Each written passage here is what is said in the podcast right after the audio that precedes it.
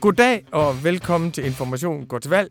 Mit navn er Rune Lykkeberg, og jeg har i dag fået besøg af vores vidunderlige journalist Louise Drivsholm. Velkommen til, Louise. Mange tak. Og du er jo med i dag, fordi det her viser sig at blive en valgkamp, der handler om sundhed, og hvor de, der skal vælges, bliver aftunget svar på de strukturelle problemer, som er i vores sundhedsvæsen. Jeg kunne godt tænke mig at spørge dig sådan helt indledningsvis. Nu har vi jo hørt meget om rekrutteringsproblemer og kapacitetsproblemer og holdbarhedsproblemer i sundhedsvæsenet. Hvor radikalt er det problem, som det danske sundhedsvæsen står overfor egentlig?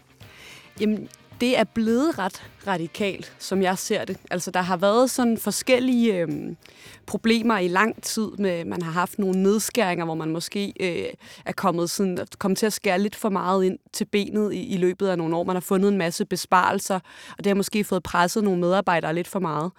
Øh, og oven i alle de ting, der ligesom er sket sådan hen over årtier, jamen så skulle sundhedsvæsenet lige deal med først en pandemi, og derefter en øh, sygeplejerskestrække, som øh, skabte kæmpestore pukler af øh, operationer og behandlinger, der blev forsinket, og som stadig, man stadig ikke er kommet i bund med, og som skabte en ret stor medarbejderflugt fra en masse forskellige specialer. Øh, så jeg vil sige, det er nogle ret store problemer, med, man står, man står med i dag. Man kan også sige, at over de sidste 20 år fra Anders Fogh kom ind med behandlingsgarantien og med fokus på patientrettigheder, der er der blevet etableret et bestemt forhold mellem borgernes forventninger til sundhedsvæsenet og så sundhedsvæsenets kapacitet. Hvordan ser du det forhold til, hvad vi forventer at kunne få ved at betale skat af sundhedsvæsenet, og så det, som man sådan nøgternt betragtet kan forvente, at sundhedsvæsenet leverer? Jamen, der er helt klart opstået en eller anden form for sådan mismatch mellem øh, forventninger, som jeg også virkelig synes, politikerne fra begge politiske fløje har talt ret meget ind i. Altså, jeg kan huske ved valget i 2015, hvor det så var Lars Løkke og Helle Thorning, der kæmpede om statsministerposten. Der var ikke nogen af dem, der ville sige, at der var noget, der ikke kunne lade sig gøre. Altså, uanset om det var medicinudgifter eller flere rettigheder, eller de sagde, at vi må bare finde pengene. Øhm, der er jo kommet sådan lidt mere en øhm, sådan politisk diskurs om, at det kan ikke lade sig gøre. Altså vi har fået et medicinråd for eksempel, der skal gå ind og vurdere, er nye behandlinger pengene værd i forhold til, hvad man kan hjælpe osv. Men man taler stadig ind i, at at man som patient har en masse øh, rettigheder, man skal kvæge behandlings- og udredningsgarantien kunne få hjælp og få, få en diagnose og en behandling inden for 30 dage. Øh, man skal kunne få lov, når man har født og ligge x antal dage på hospitalet bagefter. Man skal kunne komme til, uanset hvad man fejler osv. osv. Man skal kunne gå til en masse kontroller bagefter. Og meget af alt det her er jo ekstremt afgørende for, at øh, man ligesom bliver rask, hvis man er syg, eller man har en god oplevelse, hvis man skal føde osv. Men der er også noget af det, hvor man bare må sige, det kan nok ikke lade sig gøre i den form, vi kender i dag, i en tid, hvor at det bliver sværere at rekruttere velfærdsmedarbejdere, og vi bliver så mange flere ældre, og vi lever mange flere år med, med forskellige sygdomme, der jo bliver ved med at kræve en eller anden form for behandling. Og, og til sidst, inden vi går til de forslag, der er kommet, der kunne jeg også godt tænke mig lige at høre dig i forhold til rekrutteringsproblemet, fordi hele vores velfærdsstat bygger jo på, at der er nogen, der vil tage sig af børnene, de syge og de ældre, så dem, der kan producere værdi til markedet, de kan være højproduktive. Så det er ligesom en grundkontrakt i velfærdsstaten, at vi har en meget stor omsorgsklasse. Og nu viser det sig så, at, at dem, der skulle ligesom yde professionel omsorg, som vi er uddannet til, til omsorg, at de i meget høj grad forlader den offentlige sektor. Hvor stort er rekrutteringsproblemet? Jamen altså, der bliver snakket rigtig meget om rekrutteringsproblemet for sygeplejersker. Det var jo også noget, det de forsøgte at sætte fokus på med strejken. Altså, hvis I ikke gider at give os nogle ordentlige løn- og arbejdsvilkår, så gider vi altså ikke tage det her job. Øhm, I øjeblikket, det har jeg også skrevet om for, øh, for avisen, så hver anden nyopslået sygeplejerstilling bliver ikke besat. Der mangler allerede omkring 5.000 sygeplejersker.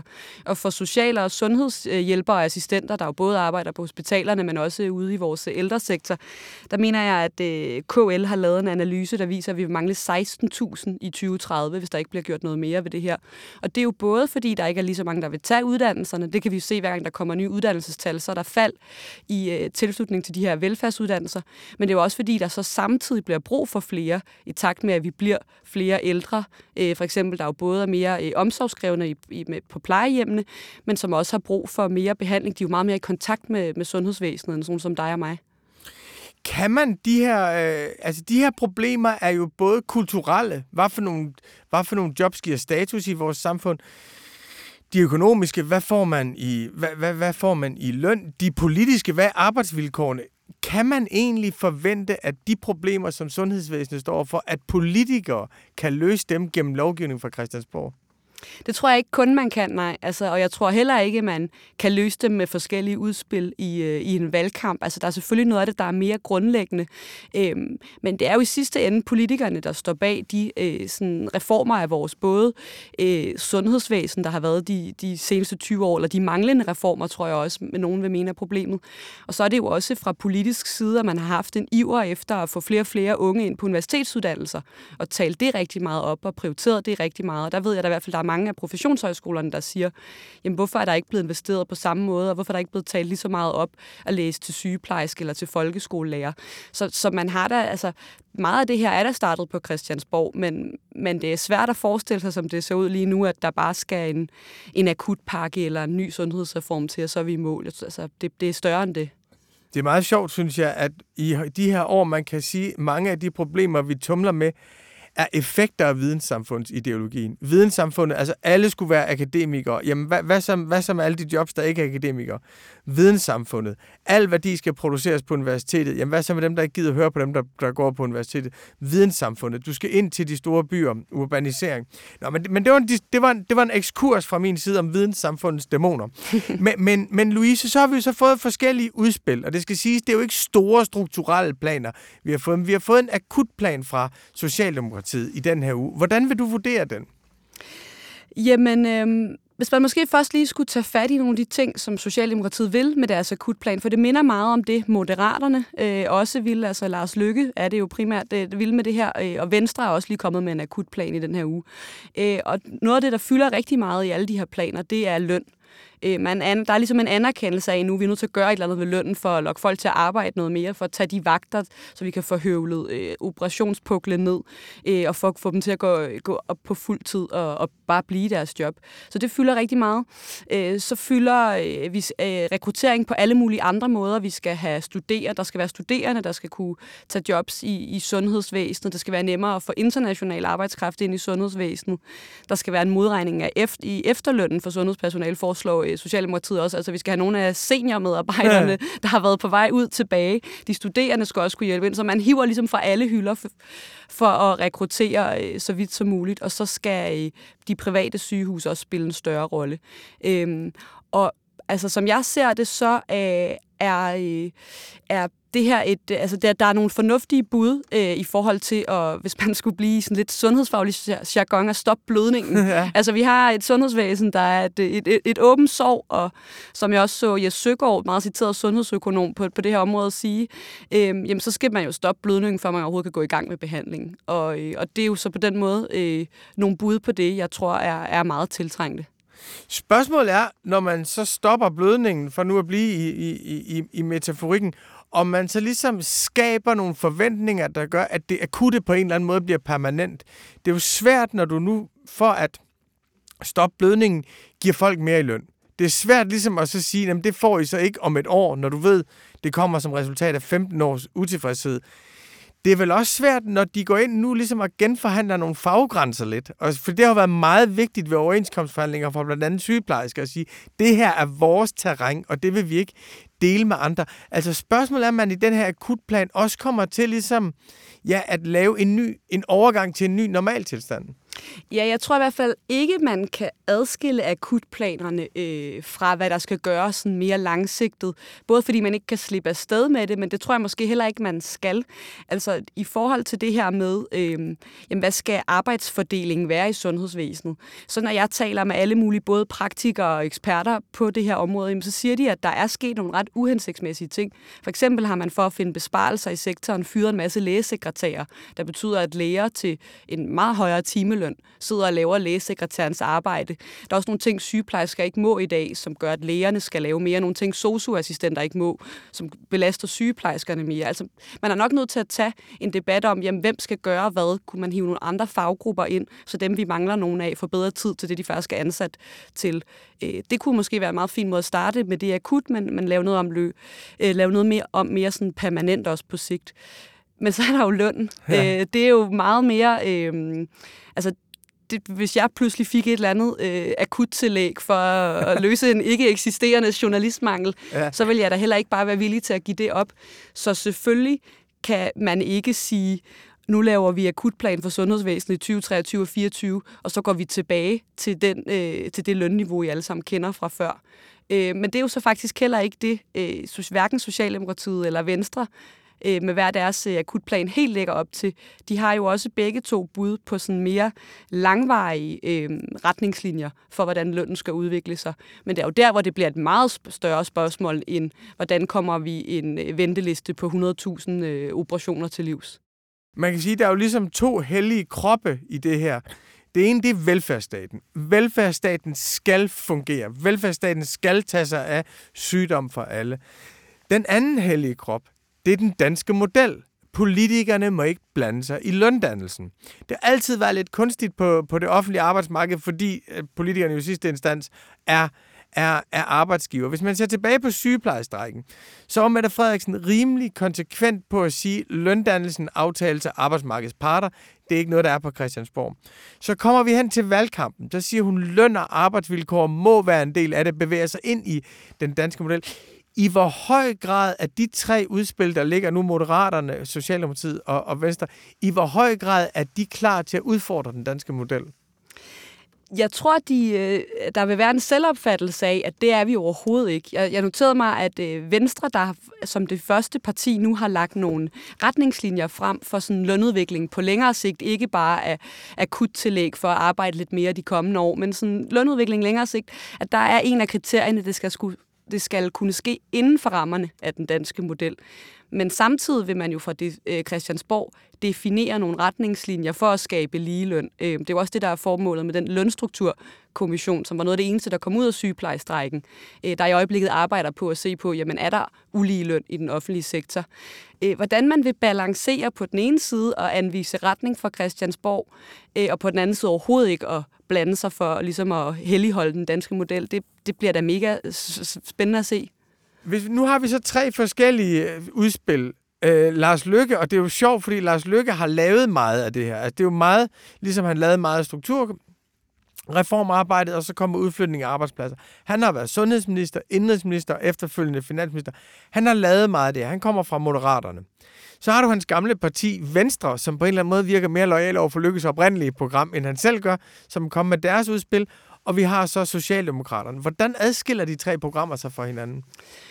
Der er virkelig, altså når man kommer til sådan den her mere akutte plan, er der virkelig mange ligheder. Altså man er enige om, at man skal løse rekruttering med løn, øh, hive folk ind, der ikke normalt arbejder i sundhedsvæsenet, hive folk ind, der ikke, der ikke øh, befinder sig i Danmark lige nu, udenlandsarbejdskraft. Øh, en af de punkter, som Lars Løkke er blevet meget øh, rost for at ville røre ved, og som Socialdemokratiet ikke ligger op til at røre ved, det er behandlingsgarantien. Der jo faktisk er Lars Lykkes øh, opfindelse, ja. og han har flere gange altså, øget den her patientrettighed mere og mere til et punkt, hvor at alle patienter til sidst, eller i dag, har ret til øh, behandling inden for 30 dage.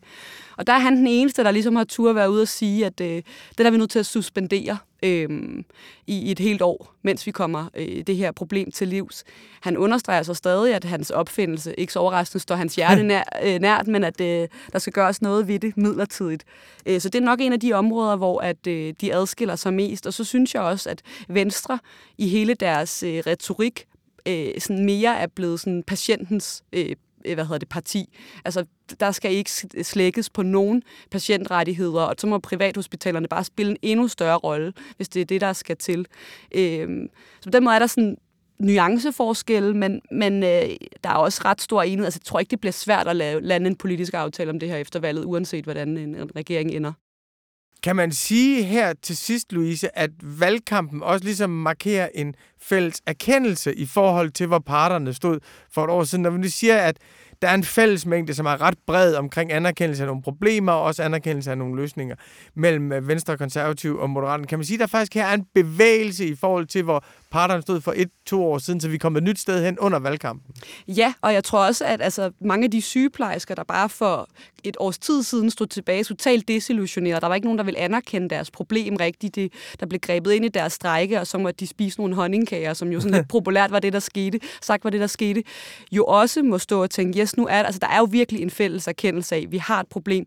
Vi er nødt til at gøre noget både akut og mere langsigtet, fordi ellers så så eroderer en af vores sådan, bærende søjler i et velfærdssamfund. Altså, velfærdssamfundet skal vel måles på, hvor godt man tager sig af de svageste, og der må man bare sige, at øh, der, der finder man jo i hvert fald de syge borgere i den kategori.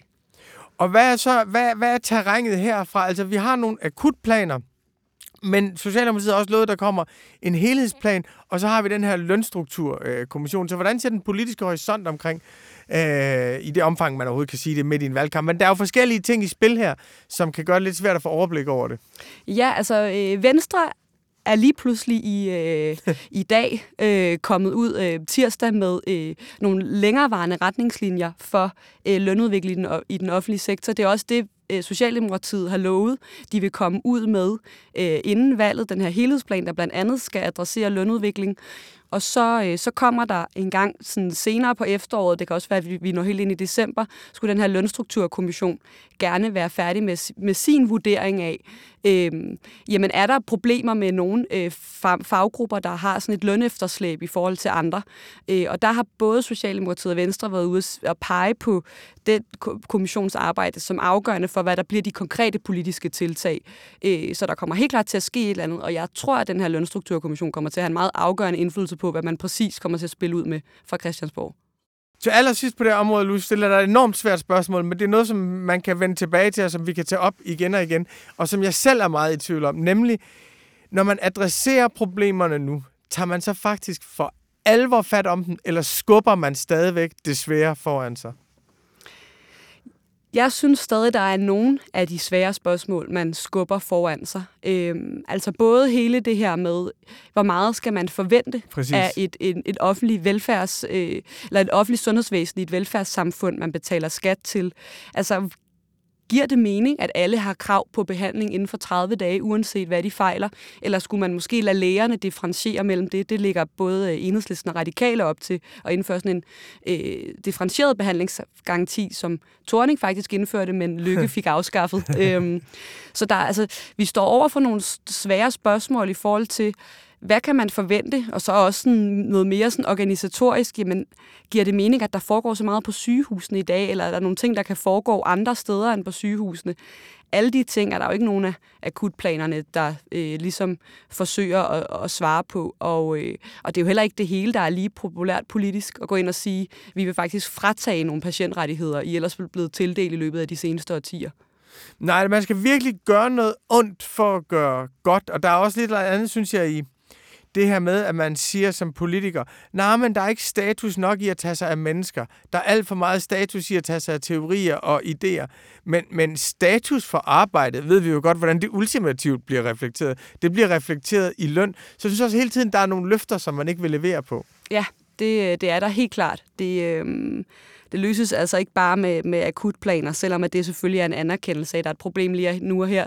Jeg tror, det, der bliver helt afgørende, at man fra politisk side både anerkender og handler på, det er, at de her problemer er skabt over lang tid, og det handler nemlig om status, det handler om forventninger til velfærdssamfundet, så det handler om sådan helt grundlæggende ting også. Ja, det på en eller anden måde er det her velfærdsstatens moderne historie. Det er, at de problemer, vi har i velfærdsstaten i dag, er skabt af noget, som var løsninger på problemer, man havde tidligere. Altså at velfærdsstaten, som ligesom udvikler sine egne problemer, som det så skal vise sig, at, at det kan løse. Det er jo noget, vi bliver ved med at vende, tilbage til. Men vi skal jo også i haven for sprogblomster, som jo er et fast, øh, fast og elsket indimellem hadet øh, indslag, fordi man skal ud og finde en sprogblomst hver, hver, eneste, hver eneste dag. Og du har taget en sprogblomst med til os, Louise. Ja, jeg havde jo egentlig tænkt, at øh, nu skulle det ikke handle mere om Lars Løkke, der må jo sige for rigelig øh, valgdækning for de mandater, han ikke engang har endnu. Men da jeg så skulle kigge lidt rundt i den her have, hvor man nemlig hurtigt farer lidt vild, eller måske synes, blomsterne ikke står så skarpt, at de er radiovenlige, der faldt jeg alligevel over en historie, Ekstrablad havde skrevet. Og jeg tror, jeg vil, øh, den her, som handler om Lars Løkke, øh, og som jeg har taget med, fordi jeg synes, det er et meget godt eksempel, både på sådan øh, rubriksnedgeri, som vi måske ikke altid øh, øh, brillerer lige så meget her på information. Nej. Øhm, Ekstrabladet skriver om Lobby Lars, der er i total kasketforvirring, og om kasketkongen, der slår til igen. Og øh, den her gang er det altså Lars Lykke, der lige inden øh, valget kom ud øh, kvæg sit job i øh, sit bijob i Gorison Federspil, lykkedes med at blive moderator for en politisk debat om energikrisen, hvor alle de andre partier fra Christiansborg var inviteret ind. Og han blev så præsenteret som øh, Lars Lykke, som jo ikke er politiker, øh, sagde, hvad hedder det, en for Gorison Fetters bil, eller, der så måtte rette sig selv og sige, eller, jo, det er du faktisk, men ikke i dag. I dag er du jo øh, i dag er du ansat i Gorison Fetters bil. Og det, det mindede mig bare om en sprogblomst, øh, Lars Lykke selv præsterede dengang han var i statsminister, nemlig opdelingen mellem privat Lars og statsminister Lars. Og nu, øh, nu slår kasketkongen altså til igen. Jamen, han er jo altså lige fra den offentlige sektor skal køre længere på literen til det med at tak for det meste til de fleste, og jeg kan, jeg kan ikke engang huske det, men han er virkelig hverdagssprogblomsternes mester. Jeg synes, det er godt, vi hylder ham her. Men der er også en, ligesom, en anden pointe i, i, i det her, fordi man kan sige, at i det øjeblik Søren Pape ikke bare længere var det hyggelige, ufarlige alternativ for Viborg, men var statsministerkandidat, der blev der virkelig gået til ham. Og det er som om, at det også er kommet nu. Altså, lykkes moderaterne var jo et eller andet sted mellem noget, man grinede og noget, man havde medlidenhed med for 3-4 uger siden. Altså, tænk sig en foranværende statsminister, der kunne bruge halvandet år på noget, der havde 2% af stemmerne. Men det er jo også et, et, et, et udtryk for, at han er et andet sted. Mm, helt klart. Nu, nu prøver de at gå efter ham. Øh, og indtil videre synes jeg, at han fremstår sådan lidt glat som en ål. Altså, han bliver bare ved med at brage frem i meningsmålingerne. Men, øh, men Ekstrabladet prøver da ligesom at finde hvad, hvad, frem, hvad de kan. Og der er jo også, har jo også i den her uge været historie frem om hans forskellige kandidater og deres øh, historik ude i der, det virkelige liv, hvor de jo har arbejdet før. Så, så ja, den, det, det er helt klart pavemekanikken, der er på spil nu fra mediernes side. Indtil videre virker Lars Lykke bare til at slippe noget bedre fra det, som han altid gør. Nogle af os på redaktionen er enige om at have en æstetisk kærlighed til Lars Løkke Rasmussen. Altså på en eller anden måde bliver han ved med at være den bedste fortælling i dansk politik i det 21. århundrede. Tænk sig, han er det igen i 2022. Tusind tak, for at du kom, Louise. Selv tak. Og tusind tak til Anne Pilegaard Petersen, vores kammerat og vidunderlige hjælper, som klipper brokkerne sammen til noget, der på en eller anden måde hænger sammen for jer, så I kan lytte. Tak for i dag. Vi er tilbage igen i morgen med endnu mere information. Godt til valg.